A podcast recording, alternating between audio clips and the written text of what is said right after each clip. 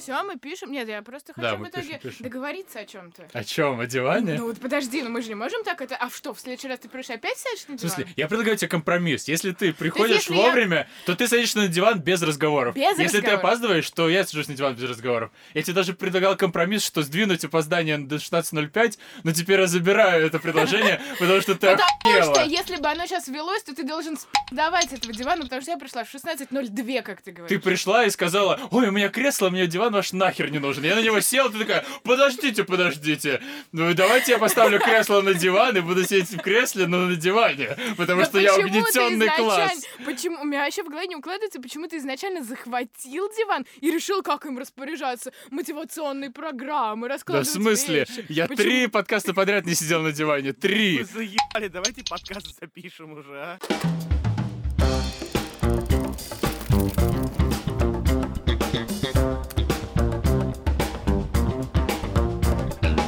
Привет, это подкаст Кинач. Меня зовут Джон, рядом со мной сидит Антон, Привет. Маша, Йоу, и мы сегодня обсуждаем... Мы сегодня обсуждаем космическую драму с Брэдом Питтом «Адастра», артхаус Александра Сакурова «Солнце» и в нашей рубрике «Усатый десерт» э, «Сталинград» Федора Бондарчука.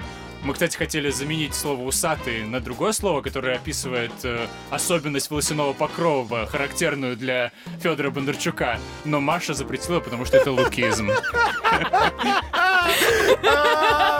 Вот это партизанский просто копирайтинг. Поехали!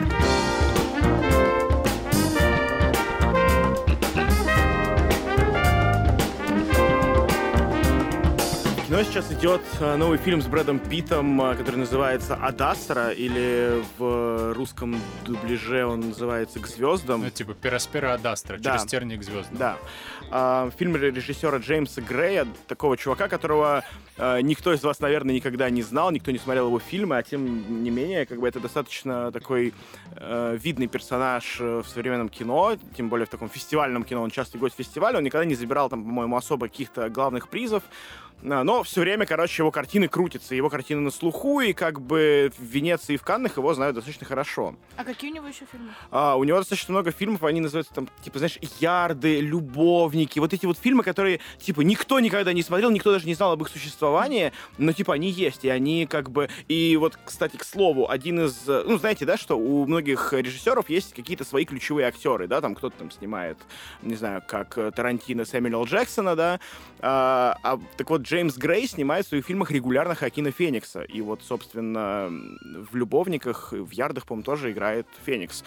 Собственно, можно сказать, главный актер вот последних там двух-трех лет. Я, я думаю, не преувеличиваю. Вообще, я считаю, это один из там двух-трех крутейших актеров, по крайней мере, своего поколения. Да, но я бы даже точно. сказал, вообще ныне работающих.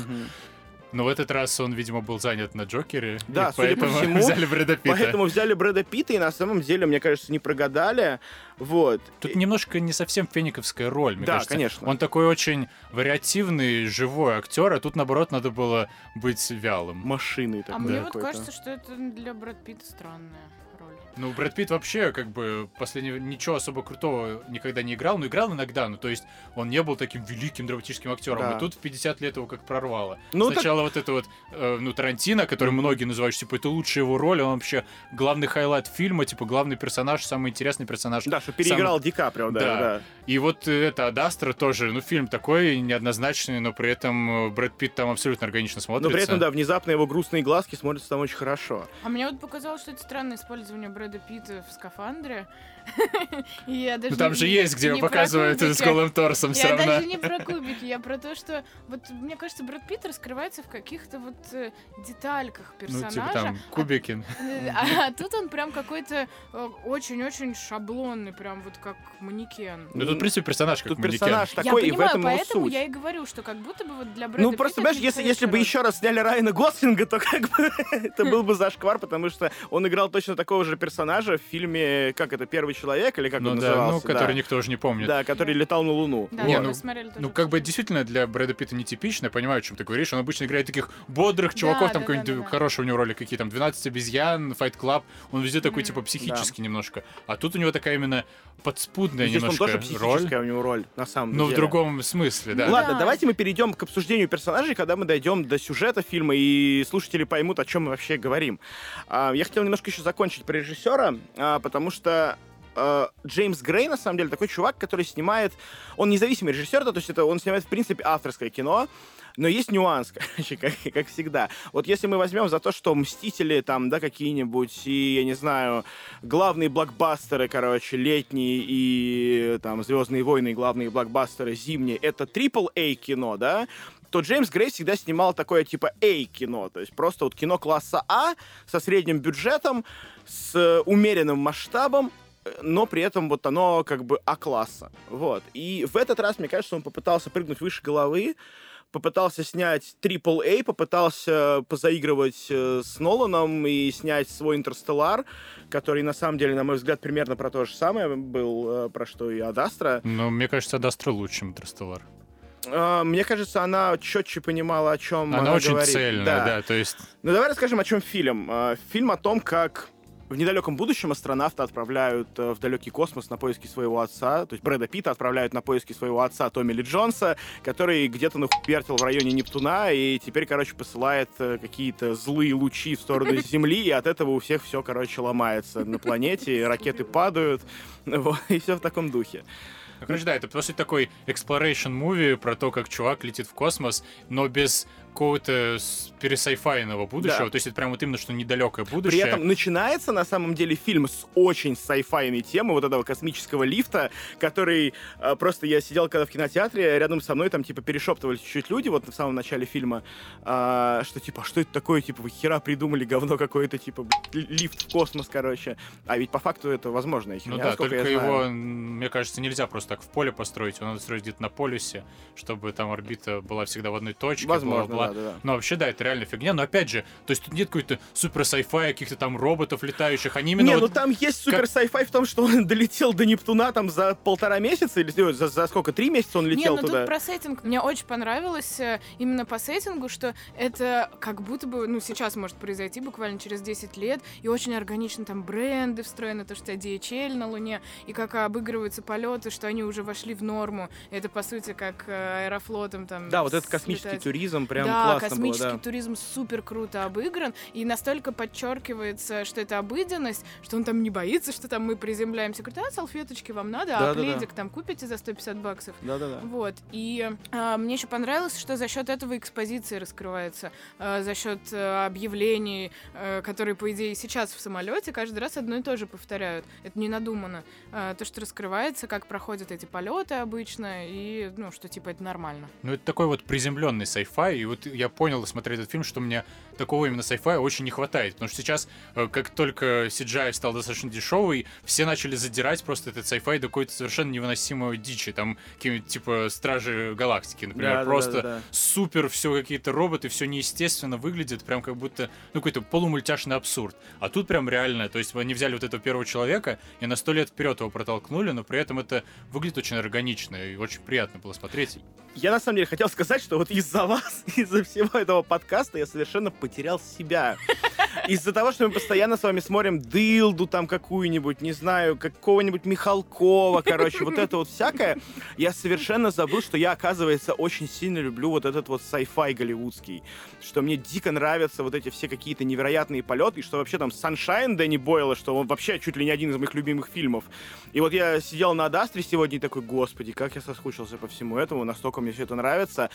И вот да, вот вы правильно сказали, что типа вот это вот какая-то э, совершенно настоящая туристическая луна, вот это какой-то совершенно настоящий такой Марс, отдаленный от Земли, где там чуваки живут совсем по-своему, что создает впечатление какой-то очень натуралистичного будущего такого, что вот даже, знаете, как, помните, был фильм «Мун», он называется, «Луна 2012», 2112, про, это фильм Дункана Джонса, да, сына Дэвида Боуи, вот, про то, как клон работает на Луне, короче, и узнает, что он клон. Вот. э, И вот там будущее было тоже как бы, оно показано как бы довольно натуралистично, тоже вот эти, знаешь, какие-то обычные, там у них кружки, они какие-то там самовсасываемые аппараты, короче. То есть все достаточно натурально, но при этом не было ощущения инфраструктуры лунной. Там был только вот один его сарай, вот этот, где он жил, и все. А вот в Адастре прям вот это, я не знаю, меня так захватило, вот я прям просто охренел, короче, насколько это все круто показано там. Мне очень понравилась одна деталька по поводу этого, когда, ну, готовят людей к Луне, что это не так, как сейчас, что тебя берут там каждый микрон там кожи, понять, готов ты или нет, там проверяют все, ну, там, по здоровью. А там уже такие креслицы, у тебя там проверяют давление, его спрашивают еще, ну, типа, как себя чувствуешь? Да нормально, спал, ну, не очень хорошо, но норм. Полет одобрен. Типа, что уже даже не обязательно быть э, здоровым, как э, бык, чтобы пол- полететь на Луну. Да, вот это прикольно. И вот из таких мелочей, на самом деле, целиком состоит этот фильм. Я еще хотел сказать, что пару лет назад ам, я читал где-то на просторах там ЖЖО, да, я иногда захожу туда. Вот. э, Я читал обзор на сценарий Адастры, и вот что, ну, я не знаю, там э, в этих вот рецензиях э, там очень сильная подача автора была, и он прям сосил этот фильм, говорил, что это какое-то говно невыносимое, невнятное, просто пиздец зашквар. И вот читая, вот он перечисляет основные сцены, ну, как бэткомедия он делает, короче, перечисляет главные зашкварные моменты, чтобы у тебя сложилось тоже впечатление, как и у автора. Вот. У меня тоже есть такие заметки. Вот, и я что-то так тоже приуныл, типа, блядь, с каким-то щитом он летит Да, да, через да. Нептуновые вот эти вот кольца. Что, блядь, за хуйню ты несешь? Вот, и я тоже как-то очень скептически относился, и когда, короче, сказали, вот, Адастра с Брэдом Питом, я такой, ой, блядь, это вот то говно, ну, блядь, ну хуй знает, ну, ну давайте обсудим, ладно. Вот, и я сходил, на самом деле, вот благодаря тому, что снимал этот фильм инди-режиссер, ну, то есть авторское кино, что это, именно благодаря этому в нем сквозит режиссерское видение, и он умеет показывать те вещи, которые не умеют показывать вот эти вот, ну, как сказать, нанятые режиссеры, продюсерские режиссеры. Это разве не продюсерский проект? Это авторское кино. Ой, Ну, как бы, типа, там даже в титрах указано, что а, сценарий написал, ну, то есть он принимал э, достаточно большую роль в написании сценария. А это не про это речь. Смысле? Ну, типа, просто продюсерский проект и не продюсерский, это не в сценарии Нет, дело. а в том, авторское что- кино заключается в том, когда э, режиссер написал сценарий, там, да, и сам его снимал, ну да. Т- То, что у фильма есть продюсер, это не значит, что это продюсерское Нет, кино. нет, конечно, нет. Имеется в виду коммерческое. Просто в коммерческом кино Ну, ты хочешь сказать, продюсер... что авторское кино не коммерческое. А, ну, в большей степени нет. Ну, тут смотри про то, что... Ну, чем отличается... У нас целая лекция про это просто сейчас была именно. Про то, что продюсерское кино изначально, вот оно как вот мы рекламу делаем, а, определяет сначала целевая аудитория. Мгм. На кого этот фильм? А, на людей, которые любят sci-fi, там от э, 15 до 35, ну, короче, реально определяется целевая аудитория в первую очередь. Мгм. А авторское кино это скорее высказывание автора, неважно кому, что, сколько Мгм. человек посмотрит. Это вот прямое высказывание автора. Ну и, конечно же, еще влияние продюсера на э, типа картину, насколько он может э, э, типа сказать тебе, так, мы снимаем Брэда Питта, а не Леонардо Ди Каприо, потому что вот так надо. Ну, не знаю, ты хочешь сказать, что в этом фильме нет авторского высказывания? Нет, оно, никакого? возможно, есть. Тут виден почерк, точно авторский, но мне кажется, что это абсолютно Не, коммерческое ну вы просто про разное кино. говорите, да. То Да. есть э, Маша говорит, что продюсерское кино это кино как продукт, который Ну делается, да, а не да, потому, да, что ну кому-то хорошо. хотелось. Но все равно это кино бывает как какие-нибудь Звездные войны последние, где просто приходит продюсер и говорит, Ну да, ты да, да. мразь, делай так, или я тебя Ну да, уволю. от смены режиссера ничего не А меняется. есть Да.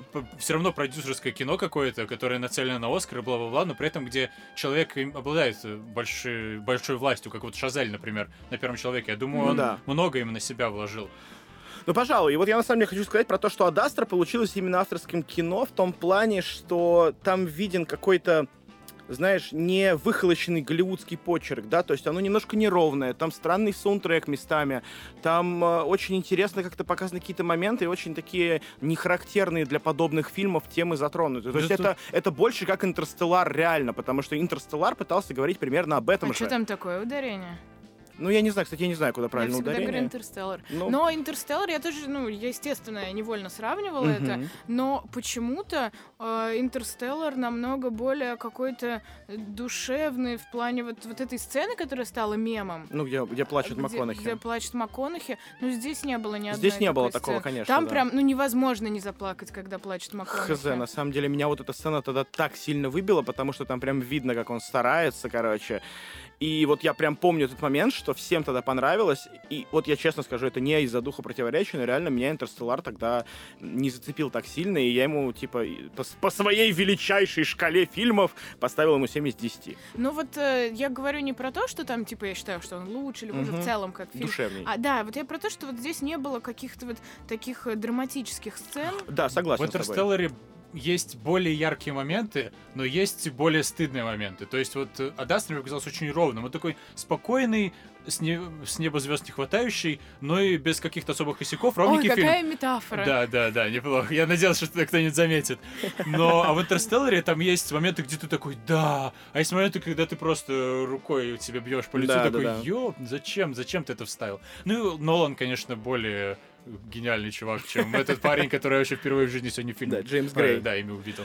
А, на самом деле я хотел сказать о том, что а, в этом фильме виден, короче, сценарий этого ебучего фильма, вот этот халтурный сценарий, Да на вот самом деле. Наоборот, мне кажется, он как раз режиссер вот это вот своим авторским видением максимально умудрился заретушировать Да, да, этот да, сценарий. да, Но да, тем да, не менее, да. тем не менее, там просто вот эта мартышка, короче, какая-то, которая съедает лицо арабу, там, э, не знаю, вот этот полет со щитом, Вот короче. полет со щитом вообще зашкварно. Не, ну не зашквар, А нет, меня понимаешь? вообще не кошмарят Не, такие не, темы. меня не кошмарит, Ну, а это как? просто, На- это, знаешь, как это он выглядит как... на этот корабль? Это же не важно, понимаешь? не Ну так и важно? не важно, потому что это не документальное, не научное кино. Это история вообще Ну, о другом. это Фильм разное. вообще этот сюжет можно положить на самом деле практически в любые декорации. Например, типа мой отец фермер, короче, он Ушел дав- в джунгли. ушел в джунгли, да, и с тех пор оттуда прилетают комары, которые, короче, кошмарят мой урожай, и я пошел, короче, в джунгли, чтобы найти своего отца и сказать ему, хватит кошмарить мой урожай.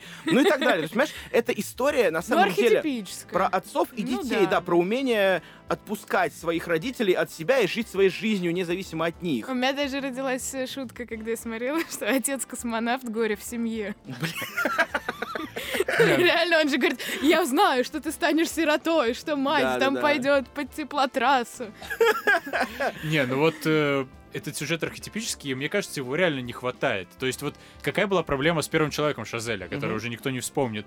С тем, что вот этот вот сюжет про то, как американцы летали на Луну, вот пытаться его снять, это как пытаться переснять еще раз Origin Спайдермена. Ну да, Там да, да. дядя Бен, э, мы в ответе за там свою Тех, силу. кого приручили. Да, да. И как бы хоть вы Тарантино припрягите к этой херне, это будет неинтересно, потому что всех уже задолбало. И вот так же с этим Нилом Армстронгом это просто уже неинтересно. Мгм. И вот здесь вот этот архетипический сюжет за своим отцом, да, блядь, Люк еще в 1812 году в пещеру за той же херней лазил. Ну, то есть тут э, хочется какого-то свежего высказывания. То есть не просто Не, ну у нас вот этот свежая, архетипический сюжет, деле. но в космосе. А чтобы Мгм. там как-то было неожиданно что-то. Вот тут, конечно, было неожиданно, что отец такой в итоге, ну да, я тут что-то пытаюсь починить. Что он не оказался вот таким Главным э, злобным злодеем, да, да, да. чуваком, как как раз в пекле Бойла. Да, да, да. А, что это было немножко неожиданно для меня.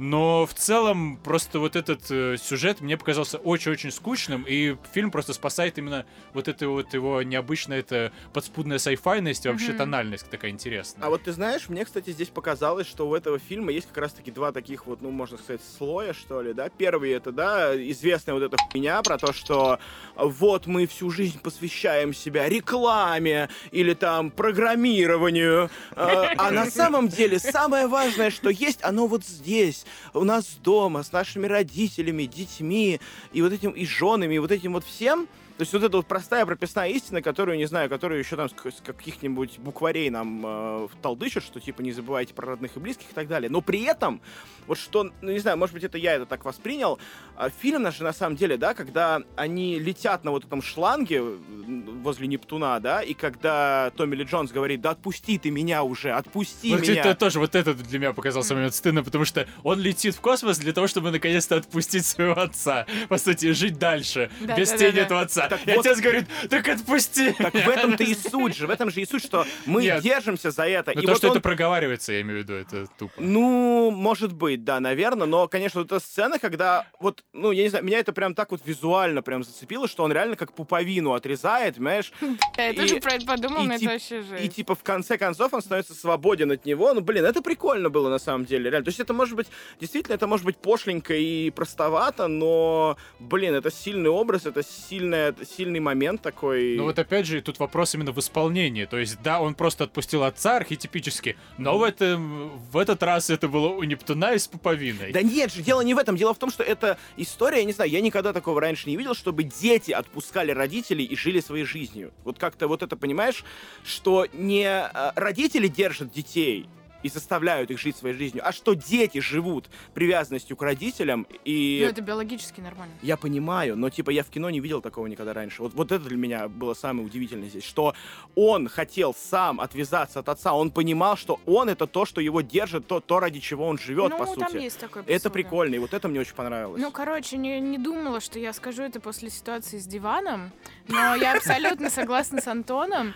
А, И вот вообще, как, ну, когда я пыталась для себя ответить на вопрос, а в чем, ну, мораль фильма-то? А, Что и отец летел, и вроде бы изначально с какими-то, ну, норм, намерениями, и там, правда, показывает, что уже просто перекрываешься, когда ты, ну, настолько далеко. Мгм. Типа, отец, видимо, не выдержал и перекрылся совсем Так наглухо. подожди, отец не смог отпустить как раз свою цель. Ну То есть да, он всю да, жизнь да. жил вот этим поиском неземных цивилизаций, а когда оказалось, что их нету, он не смог просто развернуться и полететь домой. Ну, мне кажется, подчеркивается, что он немножко поехал кукухой. Ну вот как раз Но он, он... поехал кукухой по работе. В этот Да, момент, да, да. да, Да-да-да. Ну да, но э, то, что повлияли условия, мне кажется, это подчеркивается, когда вот, например, Брэд Питт потом тоже так летит и прям говорит, ой, да, тут Но это такой пиздец, когда ты уже далеко от дома, там уже начинаешь там, ну, типа, что-то сходить с ума от одиночества, и как будто бы, типа, просто побеждает тот, у кого более устойчивая психика. Ну так он же не один летел, кстати, а с корешами, его батя-то.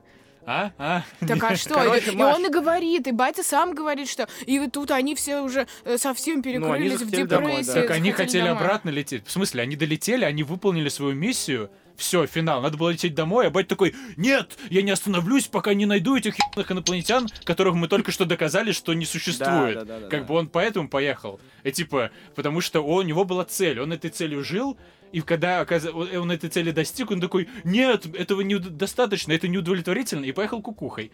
А Брэд Питт тоже жил какой-то целью, у него был цель вот это быть как отец. И он этой целью жил, жил, долетел до отца, ебнул его. Но вместо того, чтобы поехать кукухой, развернулся и, И полетел домой, да. ебать Лив Тайлер. И Да. как бы в этом он типа завершил арку персонажа, который его отец не смог завершить. Да. Ну да, да, да. Нет, это и здесь, кстати, это И хорошо по- отражается. Проезжание кукухой, на самом деле, здесь же космос абсолютно вторичен. Он просто, это метафорический Это какой-то... сеттинг, типа. Да, а это мне показалось, что этому прям большое внимание уделяется, что они постоянно проходят психологические проверки, прям очень-очень много. Нет, и да, начинается с этого, начинается вообще решают его отправить туда или нет, с психологической проверки, как он Ну, отреагирует на вопрос про отца. Здесь, я говорю, здесь просто прикол в том, что космос здесь вторичен. Здесь первично то, что ты едешь кукухой в следовании своей цели, что жизнь подкидывает тебе все больше барьеров и каких-то трудностей, но ты, проламывая стену, ты просто теряешь самого себя, как бы, да, в следовании какой-то иллюзорной цели, что на самом деле самое... Джира будет да. работать. Да, да, да, он мог бы брюк выворачивать, что типа, о, Валера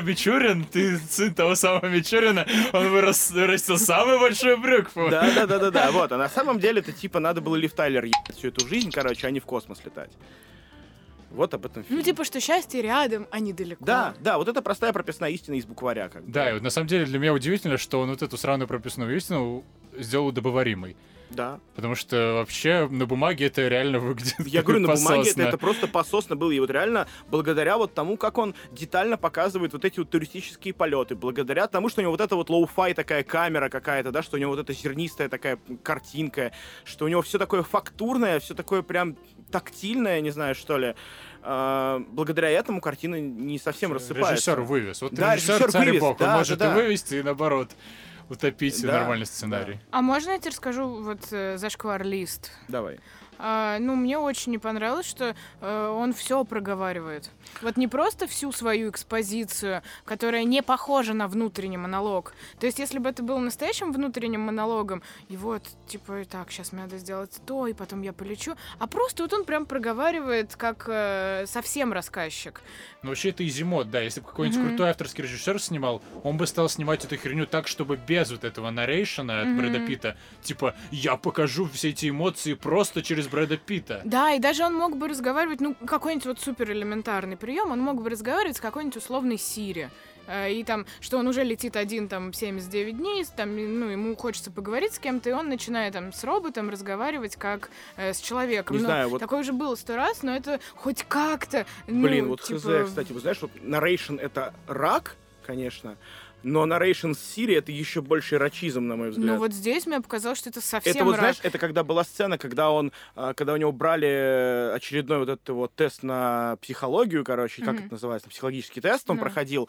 Он до этого все время такой, как у тебя дела? Нормально. Ну ладно, тогда прошел. Вот. А тут, когда вот он начал такой, ну вообще что-то меня так парит, мне там сон что-то приснился, и Да, батя да, там. да, да, да. И я такой, Ну да, это было тупо. Но я про то, что это не просто... В общем, мне не понравилось, что тут запихано все в одно. Ну да. Он не просто проговаривает свой внутренний монолог, что тоже уже было бы, ну, типа, изи-модом, Мгм. а он проговаривает всю экспозицию, и он еще и проговаривает всю мораль фильма, которую хочет сказать автор. Он просто проговаривает все, три вот разные опции, что он проговаривает. Да, это действительно слабый момент, я с тобой полностью согласен. Как бы я говорю, что фильм не без шероховатости, конечно, да, но при этом я не могу сказать, что он плохой, и в принципе я с Не, не, понятно, ну, я посмотрел. просто да. говорю, ну, Мгм. типа, Не, я конечно, сказала то, конечно. что мне нравится, а теперь говорю то, что мне не нравится. И, например, вот мне все-таки не понравилась эта херня с полетом на щите, с э, тем, что вообще, ну, просто, ну, как подсказывает мне мои знания, там, трех... Астрофизики! Да, да, да, да, астрофизики на уровне там трех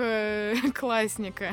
Да, в смысле, но любой фильм про космос это полная херня Конечно. с точки зрения Ну не физики. до такой степени, что человек они- летит на щите. Не, ну come on, знаешь, Так это, смысле, знаешь, он это, не- это как зашквар-лист, короче. Они убрали звук из космоса, поэтому теперь можно пролететь на щите через. Нептуна. А в чем, А, типа как а в чем эти- твоя проблема, что он летит на Проблема в том, что камушки по вот этим штукам летают с какой-то очень высокой скоростью, ему пи***а даже, хоть он там, не знаю, хоть он весь этими щитами обложить. А у меня проблема не с камешком, у меня проблема А. с тем, что вот как только он оттолкнулся ногами от корабля, все, его за вообще одну сотую долю секунды унесло в другую сторону, и он не может подплыть Так он набрал импульс, обратно. потому что она крутится. Да, он же на крутящейся антенне, Да, он от в нее этом смысл, оттолкнулся. что он набрал импульс и оттолкнулся и полетел, ну, вот поэтому... там первая сцена, когда они пуповину отрезают, Ну. они прямо около этого корабля и продолжают барахтаться. Нет, они летят в сторону Нептуна, потом отец отталкивается от него, отец летит на Нептун, он летит на корабль, все нормально там. Но Там- у него же есть вот эта пш- пш- Да, пш- фигня, вот вот может управлять. Просто до корабля было, до ракеты далеко, поэтому оттолкнулся от антенны. То есть как раз у меня нет претензий, потому что чуваки все объяснили. То есть не надо, чтобы все было логично с точки зрения физики, надо, чтобы было все логично с точки зрения Логики. мира. Ну, то есть как бы, почему он долетел до ракеты? Потому что оттолкнулся от антенны. А почему камни его не запятнали? Потому что у него дверь в руках. Ну как бы, а то, что может, достаточно ли толстая дверь из Ну стали, да. чтобы защитить его от этих камней? Ну это уже доебки, Ну, типа реально. того, не, я согласен с тобой, на и самом даже деле. это доебки он оправдывал, проговаривая вслух. А, я сейчас оставлю этот корабль, он будет на автопилоте, и полечу на другой маленькой херне, чтобы а, там маневрировать между камнями. Он проговаривает просто Вот то, всё. что импульсом его запирасило, когда он летел на маленьком корабле, это Ну, там было супер convenient. То да. есть я думал, что ба... в этом момент я подумал, что батя реально импульсами стреляет, он в него тоже шмальнул. Оказывается, я А, и есть тот импульс, сказал Брэд Питт. Там смешной момент был, на самом деле, что когда он вылетел за пределы колец Нептуна, он внезапно остановился, ему дальше на пришлось лететь, короче, к кораблю. Почему-то импульс закончился ровно за пределами опасной зоны. Вот это... Но, опять же, я списываю здесь все на сценарий, что сценарий вот с этими ебучими злыми мартышками... А что за мартышки-то что? Ну, Блин, норм. потому что это, знаешь, потому что это уровень планеты обезьян, я не знаю, какой-то, э, который снимал Тим Бертон. А, это, блин, это. Так, смысле, ну это просто мартышки агрессивные. Понимаешь, Вообще мартышки тебе в жизни запирать. Так дело в том, что это ничего не, не несет для истории. Типа, это нужно для того, чтобы умер капитан Араб, чтобы мы увидели слабого капитана, из-за которого все умерли, и на которого Брэд Питт, по идее, сможет воздействовать дальше по сюжету. А мне нормально мартышка. Вот я не знаю, меня Тебе прям нравится типа- именно вот сама вот эта вот э, секвенс с тем, что они ответили на этот, этот, Нет, э, нет, нет, маяк, ну, ну и да. полетели, и там умер капитан. Well, yes, but actually no, То короче, есть, как если бы там были, не знаю, собаки, Нет, нет, нет, Женя про- просто не любит Да мартышек. come on, если бы там не было в целом вот этого вот секвенса, как ты сказал, э, с этим кораблем, и не было бы капитана Араба, то ничего бы не изменилось Почему? в этом фильме. Ну, он араб. он араб? Ну, Я- иранец, Я тоже не поняла. Ира- Иранцы, Почему? Ну, арабы. кстати, там есть такие моменты, или, допустим, где они э, на лунных модулях на этих Да, едут, да, с на этими роверах. пиратами. Кстати, охуительная сцена именно с точки зрения, ну, типа, экшена. Э, с- Но при этом вот этот лейтенант, который, типа, привет, это лейтенант, Да, да, кстати, да. у него У есть него жена есть и дочь, семья, да, а теперь мы его умрет, убьем. да. Пах! О, как Окей, грустно. я сейчас буду Вот это- грустить, это, да. это сценарий, это сценарий, Да, вот, да, вот да. это, блин, это вот это та самая халтура, которая в этом фильме не нравится. Но с другой стороны, это же такой тоже популярный сюжет, что герой идет в путешествие, и по пути он встречает каких-то Да, людей, да, да. им зачастую пиздец, Просто как какой-нибудь это- это вот- апокалипсис сегодня. Это, блин, это так просто как-то пресно подано, то есть, знаешь, вот фильм в целом-то клевый, но вот эти моменты как будто бы просто... Ну и сейчас мы немножко... Вот, вот, кстати, тут я могу согласиться с Машей, что это как будто продюсер такой, только добавь туда экшена, чтобы кто-нибудь там стрелял из пистолета в космосе, короче, и пираты были на луноходах. Ну Ты сейчас говоришь, как Михалков. И молния, шаровая молния. чтобы там было. Блин, не, ну такая крутая сцена. Вот именно. А мне, кстати, не понравилось. погоня, да? Вот И где они в конце летят, Где- крутясь, и так, же. Я никогда такого не видел. Обычно вот это вот Ну да, дурацкое да, я какой-то пуш-пуш. согласен, да. А тут прям реалистичная перестрелка на Да, Луне. я согласен с тобой. Невесомыми пулями на Луне. Не, я согласен с тобой, что выглядело это прикольно, но мне не понравилось. Я прям увидел такой закос под Мэд Макса в космосе. Ну и... Потому что там тоже машины, они тоже едут. Да. И стреляют. Я недавно, кстати, прочитал Артемиду, по-моему, этого чувака, который написал «Марсианина», Инди Уира. А, это которая новая? А. Да, да, да, вот, и там тоже про Луну, и на самом деле я прямо, когда увидел, как показали эту туристическую Луну, я прям вспоминал его и такой, блин, прикольно, короче. Книжка, на самом деле, проходная совершенно, но тоже вот он Луну описывает как структуру какую-то, как колонию, очень здорово. И вот в этом фильме как раз-таки очень много перекликается с ним. Ну и, конечно, перекликание с «Космической Одиссеей» Кубрика э, прям здесь вот видно, когда он... Мартышки, мартышки, у него же начинается с мартышек у Кубрика. Это просто отсылка. Да, да, ну там другие были обезьяны. Ну какая разница? Кстати, знаете, что я вот я еще когда смотрел этот фильм, а, мне постоянно в голову приходило название Антон, ты вот мне сейчас должен помочь, как правильно назывался этот э, спешл Джо Рогана. Что-то мы там летящие мартышки в- на булыжнике в космосе или как-то так у Но него. он много раз про это говорит, Да, да, да, это да. любимая тема. Да, вот. И мне на самом деле очень много приходило это в голову. И вот здесь, наверное, сейчас такая не очень гигиенически чистая мысль, может быть. А, короче, я когда смотрел на актеров, я почему-то подмечал, как сильно все похожи на обезьян. Я не а знаю. мне вот это- кажется, мартышки это вообще не просто так, что это ну, показывает, что мы не особо-то ну, в глобальном смысле вот отличаемся да. от мартышки. Да. И там обезумевшая мартышка, которая Да. сжирает там Да. других, а тут обезумевший папаша, Да, и который вот- стреляет импульсами. И вот на самом деле, да, и вот когда вот он встречает своего отца, и вот этот Томми Ли Джонс, который то ли так загримирован, то ли реально так постарел, э, он просто похож на старую обезьяну, понимаешь? И ты Я думаю, что него, мартышки не случайно. И вот в тот момент мне прям стало немножко как-то страшно, потому что эта мысль об одиноком человечестве в бесконечном космосе, она же супер какая-то пугающая и страшная. И для вот всего космоса мы реально не отличаемся от мартышки. Конечно. Вообще Это же, знаешь, это ощущение, как вот маленький ребенок потерялся в пустом подвале темной ночью, короче. А вот это для целой, целой, целого человечества. Ты потерялся на каком-то летящем в космосе булыжнике, Мгм. короче, и никому до тебя нет дела. Это же супер страшно, Мгм. на самом деле. И вот... э, Хорошо, что мы не мартышки, у нас есть бухло и наркотики. е. Хм. У меня есть еще одна доебка. Ну-ка. А, ну, это, по-моему, типичная болезнь всего вот голливудского кино, когда а, можно на секретную базу проникнуть через черный ход, там, в- вот это вот. Как чувак через какой-то люк пролез на ракету.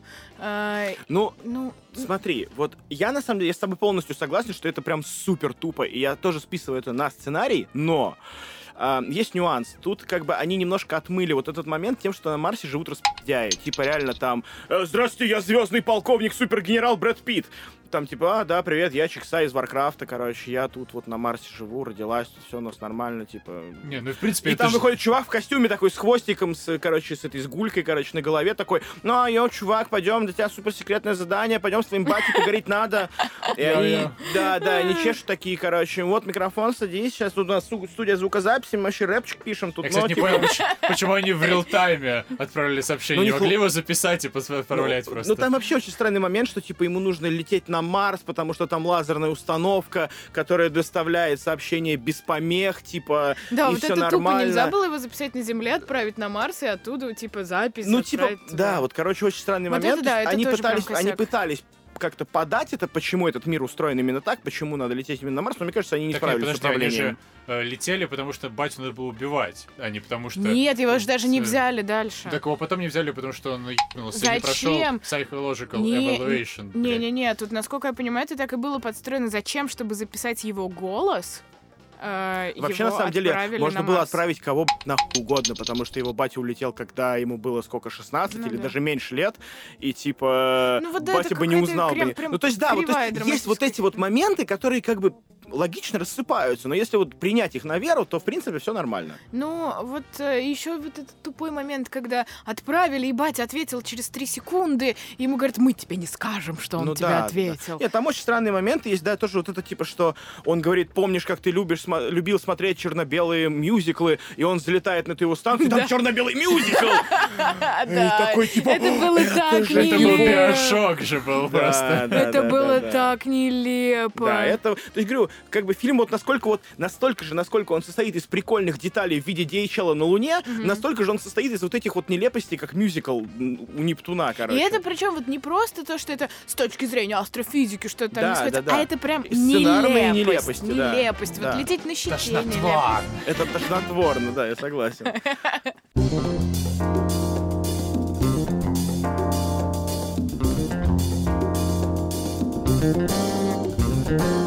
Мы недавно обсуждали в подкасте целых два фильма молодого, подающего надежды кабардинского режиссера Кантемира Балагова. И примерно в то же время с ним выходил интервью Дудя, и он там рассказывает, что типа вот, я пошел учиться мастерскую Сакурова. К мастеру Да, Сакурову. Сакурова. Я такой слушаю, думаю, о, Сакуров, круто, я слышал это имя, типа, это какой-то крутой режиссер. А потом где-то спустя месяц я проснулся среди ночи и вдруг понял, что я Всё не идёт то- по плану. я не то, что не смотрел ни одного фильма Сакурова, но я даже не знаю ни одного фильма Сакурова, ни названия, ни постера я не видел, вообще ничего. То есть почему-то именно слуху, но при этом, что он делал, неизвестно. И вот э, мы решили посмотреть самые высокоцененные на кинопоиске из художественных фильмов Сакурова, и этим фильмом оказался фильм «Сан». Солнце, да. А, ну да. А, на самом деле, ну, Сакуров — это очень важная фигура для всего российского кинематографа. У него там какой-то миллион наград, короче, он там состоит во, во всевозможных организациях по сохранению российского кино. При этом он очень интересный персонаж сам по себе. Это такой чувак, который, как бы, он всю жизнь в оппозиции, то есть, да, он нач- начинал, когда еще учиться там при советах, ам, его картину типа отказались выпускать, потому что она была типа супер антисоветская. Вот. Э, Но при этом его дико любили, он там типа экстерном закончил универ, короче, он типа очень круто снимал кино, там его постоянно на всех фестивалях принимали на ура. Ему там козырял Тарковский, короче, типа респект ему посылал. Ну, в общем, типа чувак прям очень в теме, очень крутой. То есть чувак умеет снимать кино, но почему-то снимает не нормальное кино, а артхаус А вот это дикий. вот снимает, Да. да. И на самом деле мое знакомство с Сакуровым пришлось на фильм «Фауст». Это в 2011 году, по-моему, он вышел. И его очень хорошо и тепло приняли. И на самом деле, знаешь, я такой, о, это же Сакуров, это же Фауст, это же надо идти смотреть. Я прихожу в кинотеатр, я просидел полчаса и вышел из него. Потому что вообще, вот, ну, типа, совсем не мое кино было, но в 2011 году, типа, ну, я был не очень далекий такой персонаж, как бы, и ну, я списывал все на то, что я просто не понял. И когда я начал смотреть фильмы Балагова, и они меня начали принимать, я думаю, ну вот теперь-то я Сакурова воткну, короче. Ни хера! Решили мы посмотреть «Солнце» про японского императора под э, конец э, Второй мировой войны. Да, сюжет в том, что типа 45-й год, американцы вот-вот войдут в Токио, и японский император на фоне всего этого сидит, дрочит. Да. Вот. По-другому и не скажешь. Да, и я, короче, думал, что вот теперь-то я воткну, но ни хера. Я посмотрел 30 минут э, «Солнца», и такой, ой, блядь, нет, Вот пожалуй, Я завтра. несколько заходов делала тоже. Ну вот я да. сделал два захода, да, но, кстати, во второй заход нормально пошло, уже более-менее плавненько так. Не знаю, я тоже через э, 30 минут уснула первый раз. И в целом я, конечно, не хочу никого там оскорбить. Такое часто встречается, когда ты смотришь там Тарковского того же. Но раньше больше растягивали кино. Мгм. Вот мне прям кажется, что это смотреть на скорости там полтора, вот был бы норм. Вот что они ходят там очень медленно и молчат. Мне было так тяжело это смотреть, просто Да.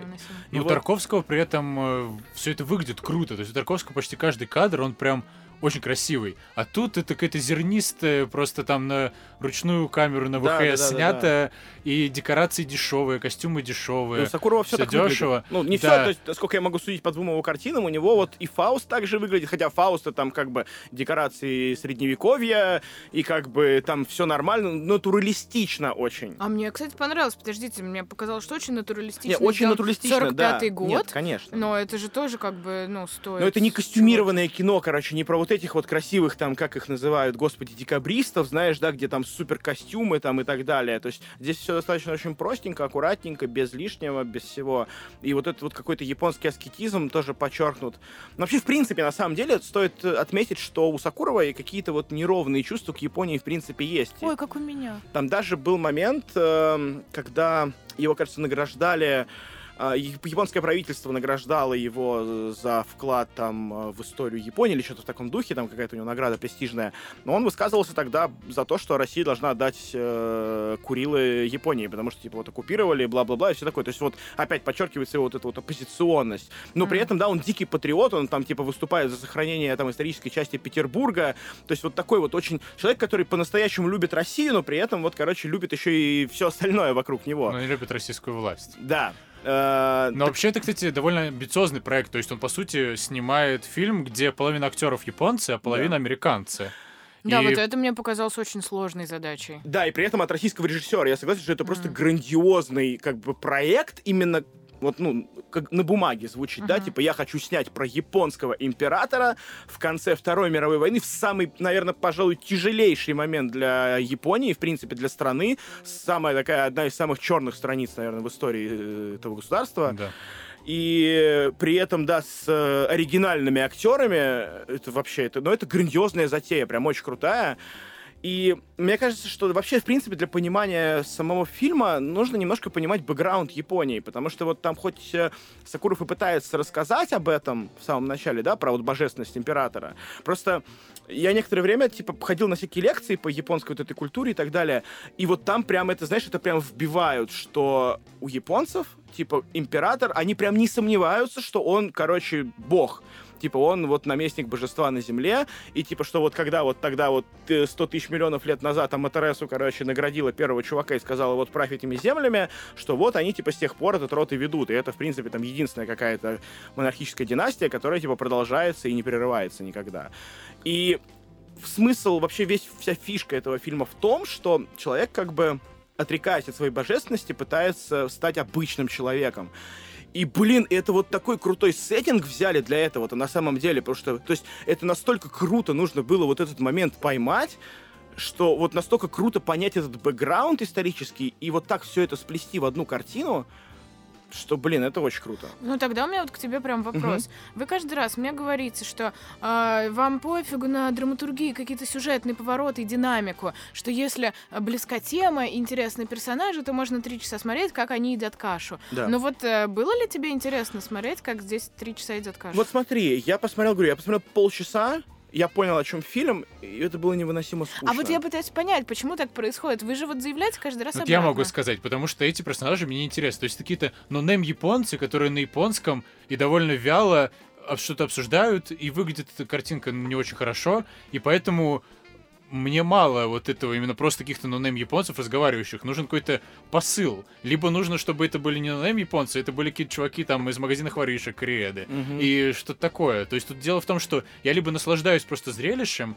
либо я наслаждаюсь тем, что я декодирую какой-то посыл. А тут как бы тут скорее посыл э, в центре. То есть, как бы тут смотреть это не очень интересно, картинка не очень хорошая. Но посыл, да, классный. Но про- тут проблема, как с любым арткаусным кино, в том, что ты, когда вот этот посыл начинаешь э, из него вычленять, ты ни хрена не уверен, этот посыл реально там есть, или ты его просто из жопы у себя вынимаешь на uh-huh. ходу. И вот тут как бы тоже, я вот смотрю, вроде как это типа, наверное, история про власть, что типа вот вроде как император, он обладает властью, но на самом деле он ни хера не обладает властью, потому что он думает, что ему надо делать то, что хотят люди а не то, что, типа, он думает, ну, нужно делать. Типа, он считает, что пора капитулировать, нам пиздец. Угу. Но люди готовы биться до последнего. Поэтому он делает то, что хотят люди.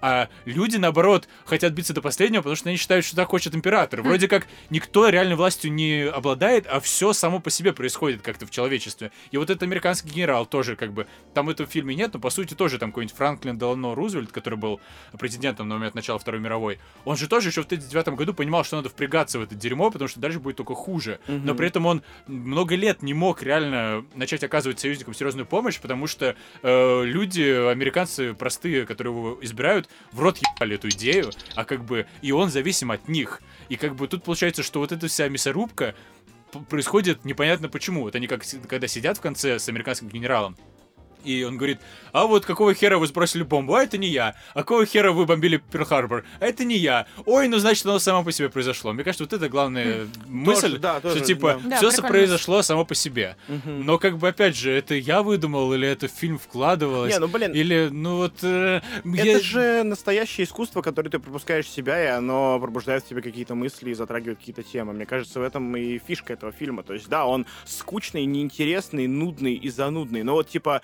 я знаю там... Ну э, да почему он нудный, а дылда нет? Вот я не могу это понять. Потому что дылда красиво выглядит. Пожалуй, да. Ну, Вот, просто да. для меня Мне дылда кажется, тоже да. нудная.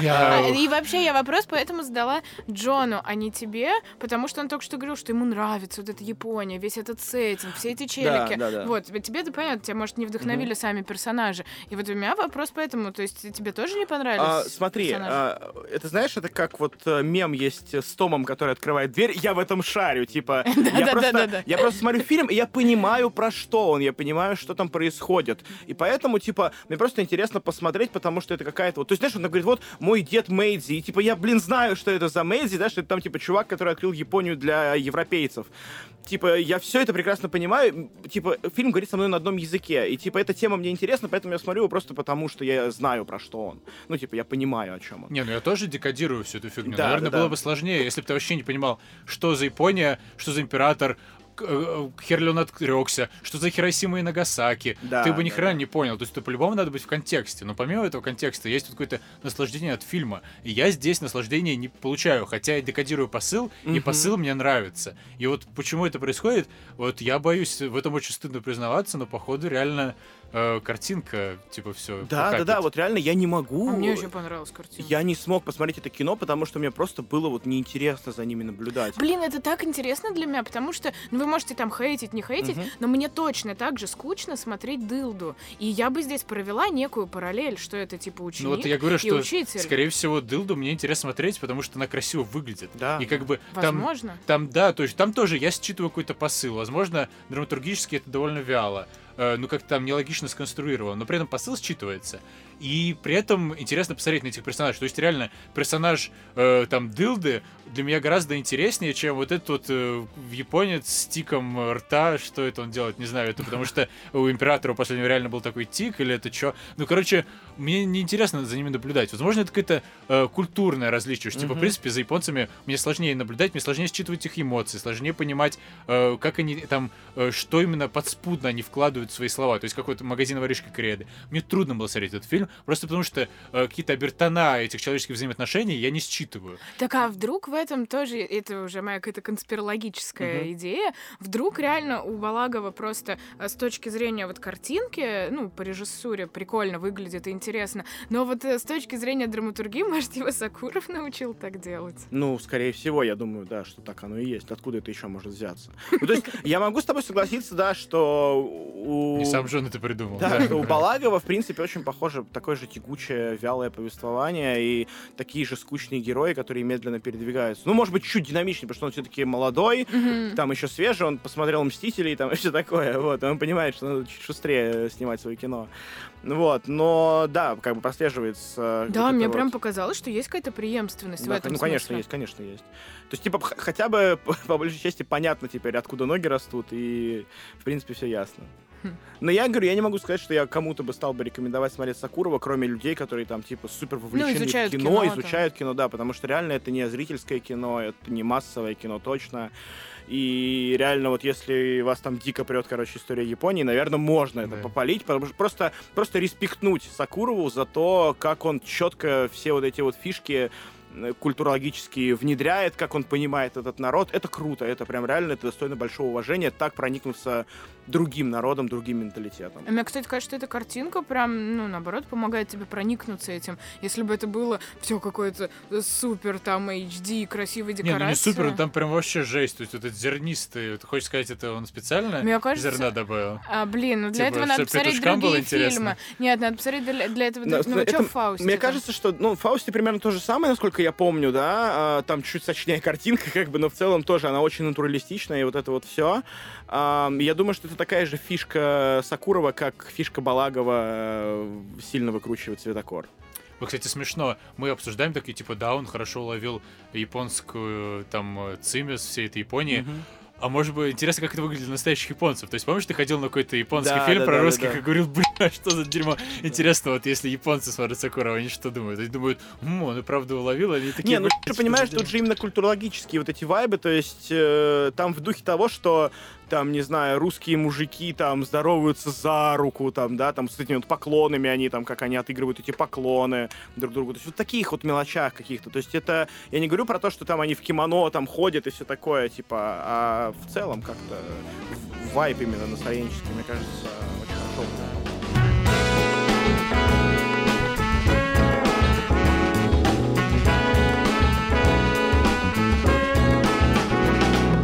Какое-то время назад журнал «Сеанс» устраивал спецпроект, где они позвали всяких э, российских критиков и предложили им выбрать самый недооцененный и самый переоцененный фильм, по их мнению.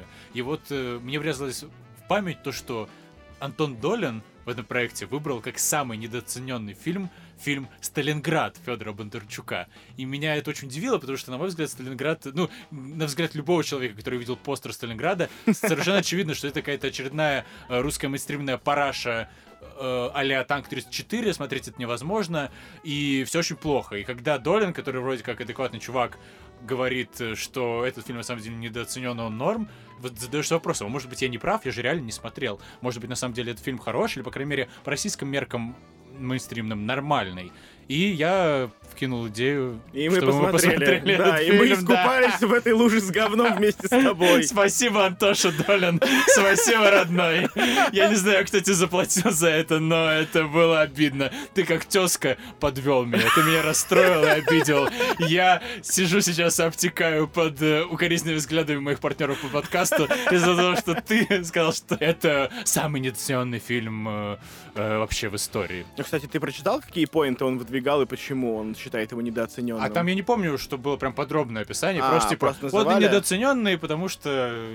Потому что тебе так кажется. Ну да, ну как бы, может, там было, на самом деле, я просто не запомнил, надо будет поискать эту фигню потом. Да. Но суть в том, что вообще, в принципе, для меня это такое знакомство, взрослое знакомство с Федором Бондарчуком, потому что я смотрел когда-то давно его девятую роту, когда она только вышла, я был тогда еще совсем пи***ком, и она мне понравилась. Я помню во всех разговорах после этого, когда кто-то начал говорить там, что Бондарчук лох, и вот рассказывать этот анекдот про «я снимаю шляпу», я всегда говорил, типа, ну блин, хз, чуваки, вообще, по-моему, вот девятая рота, например, А нормальная. турецкий бомбит это Бондарчука? Нет. А, ну ладно. А сейчас я смотрю в взрослом виде вот этот вот Сталинград и понимаю, что типа «Ебать, это просто человек вообще не умеет снимать кино. То есть он вообще не алё. Но как бы, и я начинаю думать, типа, фак, вот эти все разговоры назад, когда я говорил, что вообще-то Бондарчук нормальный, как бы, как я выглядел в глазах э, людей, которые реально смотрели фильм Бондарчука. И вот я думаю, надо пересмотреть «Девятую роту», и интересно, ужаснусь я, и, и насколько ли я ужаснусь. Короче, эм, у нас с Машей, я помню, мы в чате переписывались, у нас с Машей были свои у каждого поинты по поводу Бондарчука, и мы типа всекли в его фишку. А, Короче, на мой взгляд, Федор Бондарчук это такой, на самом деле, русский Зак Снайдер. И честно, несмотря на то, что мне не В понравился... смысле, он не умеет снимать кино? Нет, я потом объясню, А. что я имею в виду. Э, Просто, на мой взгляд, вот мне фильм, честно, не понравился. Он тошнотворный, если можно так сказать. Как бы «Утомленный солнцем» гораздо лучше. Да, но при Вторые. этом... Нет, нет, но при этом, типа, блин, вот из какой-то, с какой-то другой стороны мне фильм понравился, в нем что-то есть, и типа, блин, на самом деле... Ну, это лютое... Вот поймите, услышьте меня, пожалуйста, правильно. Это лютое говно, но, блин, он прикольный. И вот реально, я смотрел фильм Зака Снайдера «Сакер Панч», э, «Запрещенный прием». Вот это такая же хуетень, короче, несусветное, просто невыносимое говно, но, блин, мне понравилось. Там есть прикольные моменты, там есть прикольные находки, и есть э, что цепляет. И вот так же у Бондарчука в Ну, Сталинграде. вот хочется последовательность. То есть Да, вот мы сейчас конечно. начнем обсуждать, но Мгм. хочется сделать дисклеймер, что типа есть такой спектр доебок к этому фильму, который я могу охарактеризовать в целом как Евгена проблемы. Ну, деды То воевали, есть, да. типа, да, что вот Сталинград недостаточно мрачный, что чуваки стреляют не так, что там э, немцы слишком очеловечны, бла-бла-бла. Мне это все неинтересно. Мне важно, чтобы фильм был цельный и последовательнее. Если Федя Бондарчук захочет снять фильм про Сталинград в тональности смерти Сталина, что типа комедия, где все бухают, не знаю, и шутят шутки про говно, ради бога, если этот фильм будет работать, и он будет цельным, я буду смотреть и буду говорить, да, респект, мужик, хотя я довольно трепетно отношусь к российской истории Второй мировой войны и стараюсь лишний раз не зиговать. Но, как бы, все доебки, которые сейчас пойдут, не относятся к вот этой вот категории Евгена проблем, это все пофигу. Проблема в том, что у этого фильма как раз нету какой-то последовательности и ярко выраженной тональности. Это просто винегрет из каких-то идей. Вот выглядит так, как будто реально человек, который его придумывал, нюхал кокаин и просто так, а давайте будет вот такая хуйня, а давайте будет автобус, и там сожгут евреев. А потом на следующий день он нюхает там кокаин, бодяжный другой херней, и такой, блин, а давайте теперь будет мрачно, и что у чувака расстреляют за неповиновение приказу. Ну и как бы последовательности нет. Не, подожди, тональность у него есть, она сине-оранжевая. Вот, а у меня сформулировалось э, тоже прям одной фразой свое представление об этом фильме, что это Михалков наоборот, что вот как-то там вот все так же вот утрировано, непонятно, но, в- но с точки зрения технической вот э, как будто бы старались сделать хорошо. Ну, то есть у меня не сложилось впечатление, что э, типа, ой, ну давайте, ладно, здесь там это пусть валяется, здесь там пусть проедет там колесо, а как будто бы прям очень-очень старались сделать хорошую картинку. А, М, ты вот так имеешь в виду Михалков наоборот? а, По-моему, Михалкова гораздо не- лучше картинка. Нет, нет, я имею в виду Михалков наоборот, что типа вот какой-то перекос. Вот прям Да, перекос вот, в да, да, какую-то да. одну сторону. Мне, я, я- ты когда написала Михалков наоборот, я понял это как, знаешь, что вот у Михалкова было «А, вот тут у нас шутки про пердеж и невидимые страницы, а вот тут людей сжигают в танке и в этом, в бараке». А здесь, наоборот, типа, а вот тут у нас мрачный задушевный разговор про а, тяжкую долю российского солдата. А вот тут у нас, короче, экшен в слоумо, как в «Мстителях», и он героически летит с саперной лопаткой, разрубает напополам фашиста. Типа вот, вот такие же перекосы, только под, в другую сторону. типа. Да-да-да, вот здесь под словом перекос я подразумеваю вот все Мгм. вот эти летящие пули в slow-mo. мгм. И, ну, Изнасилование в slow-mo. да, Да. да, да. Ну вот прям, короче, ну вы поняли. Да. А, но в целом хочу отметить, что я могу респектнуть за попытку. Мне кажется, это не пытались сделать на отъебись. Мне кажется, там столько дрочили на эти декорации, на эти спецэффекты. Ну, э, и я что-то не вижу так особо много попыток э, в российском Нет, кинематографе. тут попытка была, на мой взгляд, что они дрочили, но получилось у них какая-то залупа. То есть Ну- вот эти декорации совершенно не вписываются в тональность Да. этого мрачного Да. сталинградского фильма. То есть да, да, там да. декорации, как у Веса Андерсона. Они вот в этом ебаном Доме, где такие... Он э, отдекорирован как дореволюционная квартира. То есть реально вот в шестнадцатом году выселили, расстреляли на интеллигенцию, которая в этом доме жила. Потом его законсервировали, и вот тут внезапно в него вселяются эти разведчики. И вот в этой тональности, такой развеселенькой, тут какой-то в цветастом автобусе сжига- сжигают каких-то евреев. То там расстреливают чувака. И это настолько не вяжется, в общем, с вот этой вот темой любви, темой вот этой вот, э, ну, короче, фильм мотает из вот этой красочной, милой, приятной, доброй истории а такой новогодней сказки а-ля елки в какой-то мрачняк, что Ну, тут come on, жгут ну евреев, ты тут слишком расстреливают утрируешь. чувака. Ну, как бы, меня так Да, уж это так всегда делают фильмы про войну, чтобы показать, что война идет, а люди при этом И и, люди любят, живут, и да, да, да. дручат. Не, Так не, тут нет, подожди, это должно быть на фоне войны. Тут же именно вот в этом вся суть. Давайте вкратце Хорошо, просто давай. перескажу сюжет, грубо говоря. 42 год, э, российские войска, советские войска начинают пытаться отбивать Сталинград обратно у немцев. Идет наступление, э, они переплавляются через э, реку и э, вперед засылают разведчиков, которые должны помешать немцам взорвать цистерны с горючим. Но разведчики фейлятся, цистерны взрывают, взрыв уничтожает все наши наступающие войска, и разведчики остаются одни на территории немцев в доме, который стоит прямо на набережной, и поэтому он очень стратегически важен. И в этом доме живет девочка Катя, которая в этом доме жила раньше вместе со своими соседями, но всех соседей убили, она осталась одна, и она живет в этом доме. И с этого момента фильм превращается в, блядь, не фильм даже, а телешоу «Дом в Сталинграде». Найти свою любовь. Вот есть девочка Катя и пять э, военнослужащих советской армии. Кого же из этих военнослужащих Катя выберет? Вот этот военнослужащий, он такой умудренный, и он клеит ее вот так. А вот этот, он, вот этот военнослужащий, он умеет петь песни, он поет Кате песни. А вот этот, он э, спил для нее чугунную ванну, он устроит ей ванную. Что больше всего понравится Кате? Э, у кого будет иммунитет? Кого выгонят с проекта?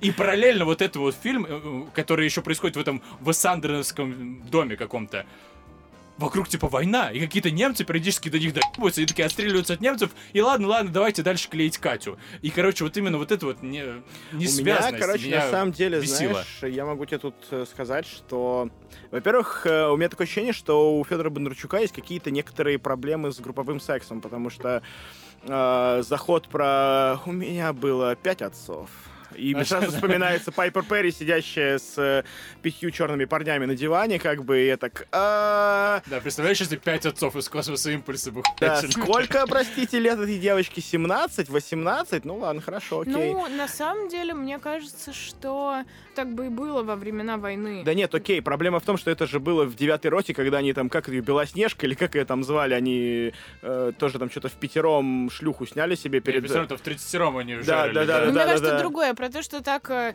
э, скорее всего, и поступили бы все люди. Когда Да во нет, время понятно, войны да всё солдаты понятно. там оказываются в замкнутом пространстве с одной бабой, все бы хотели... Нет, конечно, все это прекрасно понятно. Вот, типа, блин, я когда служил в армии, у нас была женщина единственная на всю роту в, каза- в казарме у нас. Она приходила, работала писарем, короче. А была единственная женщина, ей было лет 45, наверное. Просто, короче, если дверь в канцелярию открыта, и она сидит там что-то пишет, просто каждый, знаешь, мимо проходя, вот такой вот, типа, поправлял шмотки, короче, и такой, ой, лев, короче, ой, лев идет, знаешь. Нет, подожди, ну это, всегда так, это, это, же всегда так. Сталинград. Как раз, как бы, если вот п- упарываться по фактологической точности, то совершенно точно никому из этих мужиков не было бы дела до этой бабы, потому что это ебаный Сталинград. Это самая страшная битва в истории человечества. То есть, когда э, там эти вот коммунистические атеисты в Сталинграде погибали и попадали в ад, они говорили, бич, плиз, что это за херня? Типа, это изимот по сравнению с тем, где я только что был. Это просто полный пиздец и трэш. И тот факт, что вообще кто-то там кого-то любил, кто-то там что-то это, именно с фактологической точки зрения, это полный абсурд. А что, а почему ты отрицаешь психологию? И э, не ты ли защищал сцену с «Покажи мне сиськи» у Михалкова? Э, Нет. Я защищал. Я- Я, за, я типа, у меня все нормально с этой сценой. Я считаю, что мужикам хочется ебаться вообще в любой Я тоже ситуации. так считаю. Когда это же было тоже у кого-то, и у Луиси Кея, по-моему, это было, что э, когда тебе оторвало руки и ноги, и типа ты как э, этот э, коуч, короче, мотивационный, ты типа ползешь на одной спине, вот, но у тебя все еще болтается хуй, что типа ты даже в этой ситуации готов ебаться, короче. Это, это неискоренимо из э, мужской какой-то природы, и Ну, и чисто поэтому... психологически проще, когда Конечно, ты придумал да, какую-то нет, нет, историю, нет, что ты нет, влюбился в бабу, ну, не так страшно. Я считаю, что какая бы мясорубка ни происходила, нет, ну типа, если окей, если ты прям сидишь на ящике с гранатами, из которых выдернули чеку, в этот момент, наверное, ебаться тебе хочется чуть-чуть меньше, чем, короче, выжить. Но в целом, если бы сейчас можно было бы кому-нибудь присунуть, короче, то, в принципе, ты бы согласился. Напоследок, так сказать. Это же было в догме. Типа, И в кон- очень страшном кино. Да, типа, конец света, давай, типа, поебемся. Не-не, здесь я не... Ну, типа, я могу с тобой согласиться с фактологической точки зрения, да, может быть, действительно Я просто не понимаю, почему это вообще жестко. можно называть фактологической точки Ну да, зрения. это же доебка в стиле Бэда, come on, чувак. Не, просто говорю, что типа, вот э, вполне логично, что мужики хотят эту телку. Говорю, если говорить о логике, то им не до этого было. вот Я, очень. им было, не- я думаю, всегда любому мужику есть до этого дела. Не, ну ладно, бог с ним. В окопе под огнем, да, наверное, нет. Но вот так вот сидя в доме, Так вот типа... там и был это бесконечный огонь. То есть вот тоже мне не нравится, что тут война, это какая-то... Вроде фильм понятно, про войну, да, да, но да. война это какая-то второстепенная фигня. То есть просто чуваки тусят в доме, и иногда набегают немцы, они от них отбиваются. Но в целом, как бы этот фильм про тусинг в доме, про то, как пять мужиков клеят Катю. Но при этом вот этот процесс клеения вообще не раскрыт. То есть вот в конце она в итоге ебется с этим э, молодым чуваком, который типа тютя. Да, Почему я так она с удивилась, ним? я Я думала, вообще она не хочет этого. То есть там выглядит так, как будто часть, где они с ним замутили, вырезана из фильма. То есть просто она поговорила с этим, с тем, с третьим. Она же и потом... пососалась с Федоровым. Ну да, потом я люблю тебя. Ты кто вообще, чувак? Откуда это взялось? Это настолько Я вообще запутался в этих тупо. мужиках в какой-то момент. Их то 5, то 7, то 12. Я типа один поет, один старый, один капитан, Да. один вот этот тетя и, видимо, старшина И тоже. нет, еще этот, э, ну, который стреляет. А, да, который... э, Да-да-да, я просто не знала, как его охарактеризовать.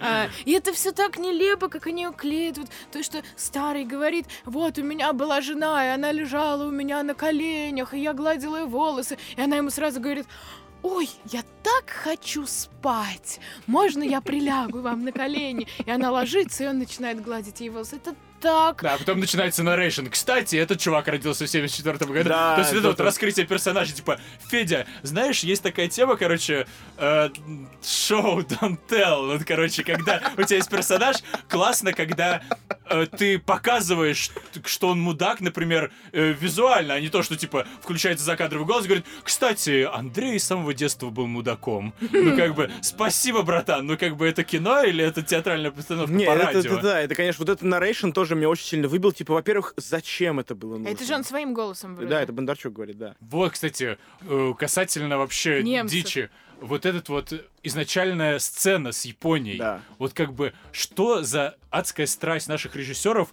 вот к этому э, изменению таймлайна. То есть они где-то слышали, что типа там Тарантино снимает, у него таймлайн неровный. Не, ну это Поэтому ж- давайте мы начнем Чувак, в чувак, будущем, чувак, а чувак, в чувак, это как в Титанике. Это как в Титанике. Ну вот не знаю. А, типа они все просто делают как в Титанике. Да, да, да. Ну, типа, у Титаника получилось, что, мы тоже хотим. Да ну блин, при чем Титаник? Мне кажется, это нормальный прием. Просто у меня Я был- не понимаю, зачем этот прием нужен. Да. Ну, потому что, ну, чтобы фильм? оправдать рассказчика. Не, у меня есть, кстати, теория, почему такое. То есть есть вот такое гениальное произведение Владимира Сорокина, называется «Норма».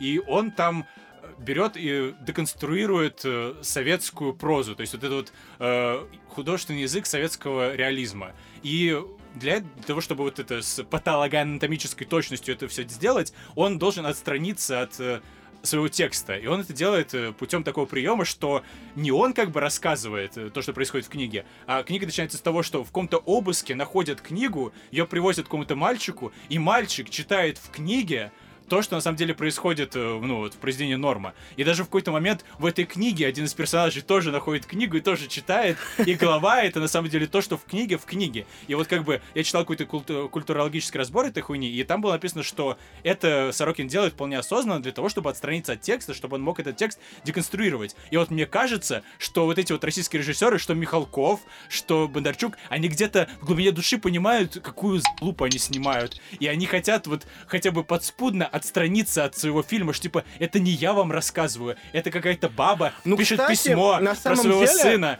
На самом деле, если вот э, абстрагироваться от твоей вот этой такой жесткой критики, короче, то это имеет, мне кажется, место быть реально. То есть это...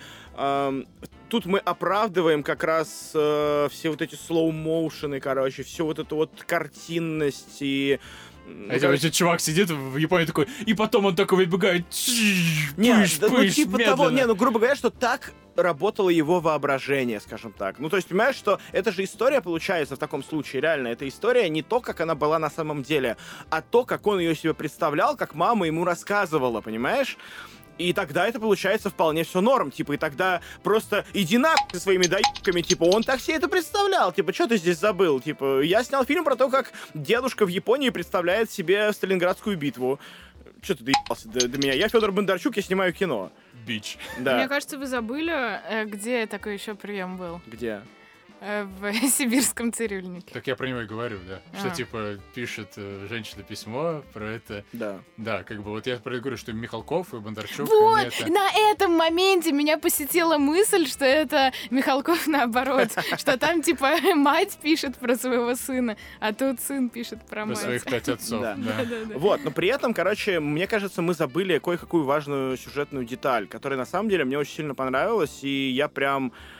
Короче, Федор Бондарчук меня пырнул ножом в печень на том моменте, где я расстроился очень. Это история любви между э, фашистским там, кем он, капитаном был, Уберштурмбанфюрером, как-то там. Люблю, в смысле, что он носил эту телку, Да, и, и потом в А у момент... стокгольмский И синдром. в какой-то момент, да, у него просыпается ну вот это слово, короче, сложное, вот, и она к нему возвращается обратно, и она говорит, да мне все равно пиздец, типа, что у вас там, что здесь, и мне очень понравилась эта история, А вот эта вот фраза «либо-либо». такая, на либо самом деле- тут убьют, либо там Ну, убьют. come on, а нет, то, либо что- это то- любить по-немецки. То, что, то, что, короче, это... Ну, come on. Спасибо, братан. Блин, э, слушайте, давайте а- абстрагируемся немножко. Ка- Качество!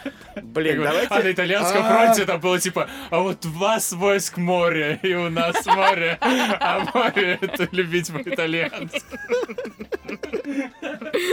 Не, come on, давайте абстрагируемся от того, что это совершенно халтурно написано и... И сыграно. И чудовищно просто сыграно, но в целом мне понравилось желание режиссера показать, или сценариста, не знаю, кто уж там, типа, большую роль в этом сыграл, показать, э, во-первых, ну, опять же, немцев, как бы заклятых врагов русских, э, как людей, которые тоже что-то испытывают, да, они реализуют совершенно по-звериному и не по-человечески свои какие-то чувства, но тем не менее, что вот эта вот запретная какая-то любовь, которая как бы воспринимается здесь вообще как противоестественная, и что в какой-то момент, типа, ну, я не знаю, типа, ты можешь даже проникнуться пониманием к обоим персонажам, что ты к этой бабе можешь проникнуться каким-то, если бы она так, так чудовищно не играла, то можно было бы понять ее персонажа, Ну, можно да. было бы понять этого капитана, и в принципе это ок история, клевая Ну, тема, я очень как раз не спорю с историей. Мне кажется, Да, что да, именно да. режиссер все зафакапил. Ну, или То есть, актеры. как бы, ну, актеры зависят от режиссера. Ну да, согласен, То есть, как да, бы, и вот да. эта баба, она очень плохо играет. Плюс Там кадры совершенно нелепые. Типа, он приходит, насилует ее, а следующий кадр он сидит, а она такая в томной позе лежит, как на какой-то обложке Шанель. Да. И типа, чё, он у тебя пельмени украл или он тебя изнасиловал? Что это Не, ну за да, абсурдный да, да, кадр? да, не, То есть это все да. выглядит очень неестественно. И вот реально все актеры, почти все, играют кошмарно, и они совсем не подают свои типажи. То есть вот этот капитан, это вот капитан советской армии, который с 39 года, который на линии Маннергейма что-то там воевал еще тогда. И как бы вы хотите сказать, что вот этот вот парень, это вот этот вот капитан, ну, мне это совсем не клеится. Вот этот пиздюк, А почему не который... клеится? Потому что, он не выглядит как военнослужащий советской армии. Он выглядит как чувак из сериала «Клуб», которого одели в военную форму. То есть, серьезно, и я в этом обвиняю Бондарчука. Вот, то есть, Типа вот это ты имеешь в виду проблема в кастинге? Да, Я- нет, конечно, там я огромная проблема в Не, не, кастинге. проблема не столько в кастинге, я думаю, а в том, как э, Бондарчук работает с актерами. На мой взгляд, он никак не работает с актером. То есть вот есть чуваки постарше, старшина, и вот этот чувак из э, сериала э, «День рождения буржуя», который вот, собственно, у которого Катя на коленях спала. Вот они играют хорошо. Смоляков. Да, потому что они старые, прошаренные чуваки, которые сами находят какой-то вайб. А молодых актеров, вот эту вот бабу, вот этого чувака из сериала «Клуб», надо направлять. И, короче, в этом его провал. Как вот говорил Найшулер в своем интервью у Дудя, что, типа, если актер играет хорошо, это он молодец. Если он играет плохо, это режиссер мудак. Ну да. И вот здесь, на мой взгляд, режиссер мудак. Просто еще вот аргумент в том, что вот этот чувак, который, э, я забыл, как его зовут, но, короче, из сериала «Клуб», я с ним смотрел в взрослом состоянии два фильма. Россия 88. Это Россия 88 и этот. И в России 88 он играет охуенно. Он полностью на своем месте. У него отличный персонаж. Он максимально, з- типа, вписан в роль. А тут вот он играет отвратительно. И я что-то сомневаюсь, что за вот эти, там, сколько, пять лет, которые прошли от России 88 до Сталинграда, он разучился играть. Скорее всего, просто его взяли непонятно куда, его не направили так, как нужно направить. И как бы вот эта вот женщина, которая сжигает в автобусе, боже ты мой. Это То есть вообще, реально, да, мне пришлось прям, остановить, да, да, чтобы да, да. пофолспалмить. Как бы, типа, что? Вот это, это не провал режиссера, это типа, ну Нет, просто это, актер это, это вообще какая-то Как бы ты что, ты видишь, что ты снимаешь вообще, братан? А Вот про Федорова. А, Они со Смоляковым играли в одном фильме вместе Родина Петра Буслова, и они тоже там, ну, нормально вроде органично взаимодействовали. Ну, это в копилочку Мгм. того, что типа можно было. Играть он умеет, короче, да. Конечно, да. Вот. И его персонаж какой-то, э, ну, знаешь, драматургически дебильно как-то выстроен, что э, то он э, своего же готов там расстрелять на земле, а то он говорит, нельзя убивать немца, который на водопое. Да, вот это с водопоем сцена, это просто типа, «А, что, блядь, что, ебанутые, что это за Они только что происходит?» сожгли там еврейских детей, а он прошел там вот какое-то тоже сложное название, ты сказал. Он видел все это зверство, там все такое. И после этого всего он вынес вывод, что нельзя убивать немца на водопое. Немец на водопой. Так и назовем. А при этом в процессе, когда сжигает, наоборот, он выламывается из этого дома такой, со стволом в одной руке, такой, yo-yo-yo, я вас всех пошмаляю. Вот эта боевая сцена тоже такой стыд. Вообще, говорю, вот эта боевая сцена, вот я уже вспоминал сегодня Sucker Punch, блин, на самом деле очень похоже, просто, блин, правда, вот это slow-mo, вот это все, это выглядит, блин, прикольно. Вот серьезно, хоть что мне говорите, мне понравилось. Другое дело, что это, блядь, совершенно нахуй пиздец как неуместно в этом фильме. Типа, чё, блядь, за комиксовые драчки в фильме про войну? Я не против того, чтобы освежать фильмы про войну. Я не против того, чтобы делать их более современными, более технологичными. Но серьезно, вот это, это реально вот эти комиксовые драки, где в слоумо чувак летит через окоп и разрубает напополам фашиста, а потом бьет ногой назад другого. Но при этом это еще выглядит убого. Если бы это еще выглядело да конечно, нормально, если бы к этому come on. готовили, то есть тональность совпадала вот с тем, чтобы там какая драка была там уместна. То есть, я не понимаю, а, вы, ну, вы так, в доме ну... на Катю дрочите, либо у вас Сталинградская битва, либо у вас драчки в slow-mo, там, где чувак с лопатой на танк и что-то непонятное. То есть, я как вообще бы, не понимаю определись, вот этого... что ты снимаешь. Это да. Я вообще не понимаю, почему так много slow-mo. Да типа, там реально, то есть... Типа, come on, вот там, это вопрос. Там можно сократить каждый slow-mo кадр до нормальной скорости, и фильм получится нормальный Может, полуторачасовой фильм. Хронометраж надо было попасть. Ну, такое ощущение, что Где да. Приходит, срывается чиксы кофточку, и там слоумо так... Да. И типа вот этот момент, где они выкидывают э, какие-то бумаги из окна, типа, и их показали три раза с разных ракурсов, как эти бумаги разлетают. Блин, чувак, я понимаю, что у вас супер охуенные декорации, на самом деле, типа, они очень постарались сделать декорации. В итоге, конечно, получился кукольный домик, но, блин, декорации крутые, да, правда. Кстати, насчет декорации тоже. Чувак не шарит про географию сцены. То есть, если ты хочешь поместить в какой-то дом своих персонажей, покажи нам как этот дом выглядит. То есть, как вот у любого Веса Андерсона. Если мы начинаем в каком-то доме, у нас сначала камера летит по всему-всему дому, мы понимаем, что вот эта комната, и вот здесь такая комната, а здесь поворот, здесь лестница. Тут же они поселяются в этом доме, при этом ты никогда не понимаешь, где они. То есть, ну, кстати, просто да, да, они да, сидят да, в одной такое. комнате, в другой, в третьей, это просто какие-то сеты, которые никак не связаны. Ты не понимаешь, это, это на разных этажах, или это вместе. Можно ли отсюда сюда перейти? Кто где сейчас находится? То есть, это просто хаос. Каждая сцена это какая-то абсолютно новая фигня, и ты не понимаешь, где это. И вот, у меня тоже вопрос по какой-то логистики. Э, там есть сцена, где человек, которого мы окрестили названием долбоеб, э, Звание, типа, долбоеб советская армия. где старший долбоеб э, убивает вот эту немецкую подстилку, которая плохо играет. Да. И это выглядит так, как будто бы это не очень далеко, а соседняя ну, сторона дома. Угу. А, а потом же оказывается, что это немцы тусуются вообще в другом крыле, они едут танками и бегут еще там сколько-то минут, да. чтобы доехать до этого дома. А как он тогда стрелял, ну, в соседнее Да, вообще окно? непонятно, что где находится. А, и когда там уже немцы в доме, там и какая-то жесткая пилка, этот Дюша, Нюша, Тютя, Тютя, Тютя э, вбегает Дюша, в этот дом. Как он вбегает, если э, пол сцены назад показали, что там танки вокруг, угу. немцы повсюду стоят. Как он вбежал в этот дом? Ну да, еще по поводу боевки. То есть, типа, тут они сидят в доме, и периодически им надо сражаться. Почему им надо сражаться, совершенно непонятно. То есть, что двигает историю вперед, неизвестно. Вот хороший пример «Спасти рядового Райана». Там очень хорошо Спилберг делает, что они постоянно куда-то идут. И вот это их движение из места в место изменяет э, действие. Как бы они приходят куда-то, а там надо воевать, они воюют. Они идут сюда, а тут надо, не знаю, костер жечь, они жгут. И как бы все логично. А тут просто чуваки сидят в доме, и в какой-то момент, когда режиссер хочет, чтобы сейчас набегали немцы, набегают немцы. Это настолько выглядит синтетически и типа это все не живое, просто это реально фильм, который склепан из отдельных кусков, которые по отдельности могли бы быть, наверное, нормальными, да, да, да. но при этом он просто не клеится вместе. То есть человек не понимал, что он делает, зачем он делает, как этого добиться, ну и как бы получилось какой-то мусор. И реально, вот эту фигню посылали... Да, что то есть какой-то тошнотор. На мой взгляд, это гораздо хуже, чем «Утомленное солнце 2». «Утомленное солнце 2», конечно, очень странный фильм, но хотя бы более-менее цельный, то есть тут понятно, да? Да вы, вы слышите, вы слышите? Есть, реально, да, чувак любит шутки про то, как баба пердит. Ну окей, я не люблю такие шутки, но хотя бы я понимаю, вот он снимает то, что он любит. А тут чувак что снимал, вообще непонятно. То есть Ладно, просто... не мы посмотрим вторую часть притяжения, и тогда все станет на свои места. А, вот про немцев, про немцев я не могу это не сказать, я об этом очень много думал. Сначала мне показалось, какой интересный режиссерский ход, что немцы... Говорят по-немецки! Говорят по-немецки, и нету ни субтитров, ничего. И что за счет, ну, мизансцен каких-то, за счет чистой пластики, понятно все, что они говорят.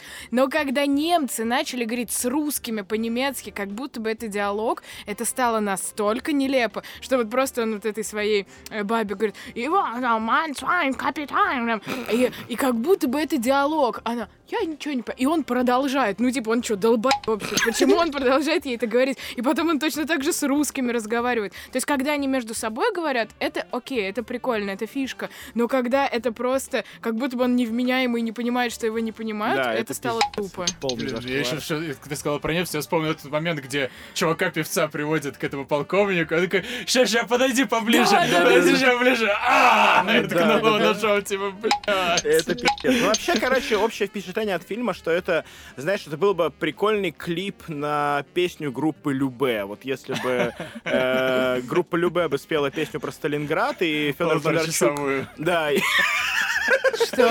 Что? Полуторачасовой фильм, песня про Сталинград, да. Как это, вечность пахнет нефтью. или знаешь, 20 или даже не для Любе. Я думаю, группа Сабатон могла бы вот сыграть э, вот песню, подходящую, чтобы Федор Бондарчук снял клип для Да, и нее. там как раз кругами ходит вокруг Кати Да, фильм. да, да, да, да, вот, прекрасно. На этой ноте, я думаю, можно заканчивать.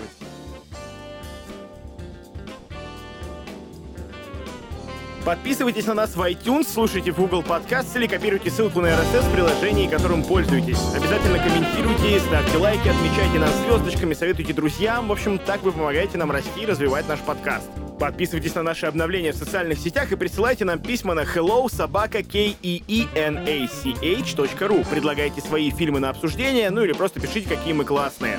Слушать нас можно также на нашем сайте kinaч.ru. А у нас на этом все, ребята. Слушайте маму. Кушайте кашу. И ходите в школу. Пока.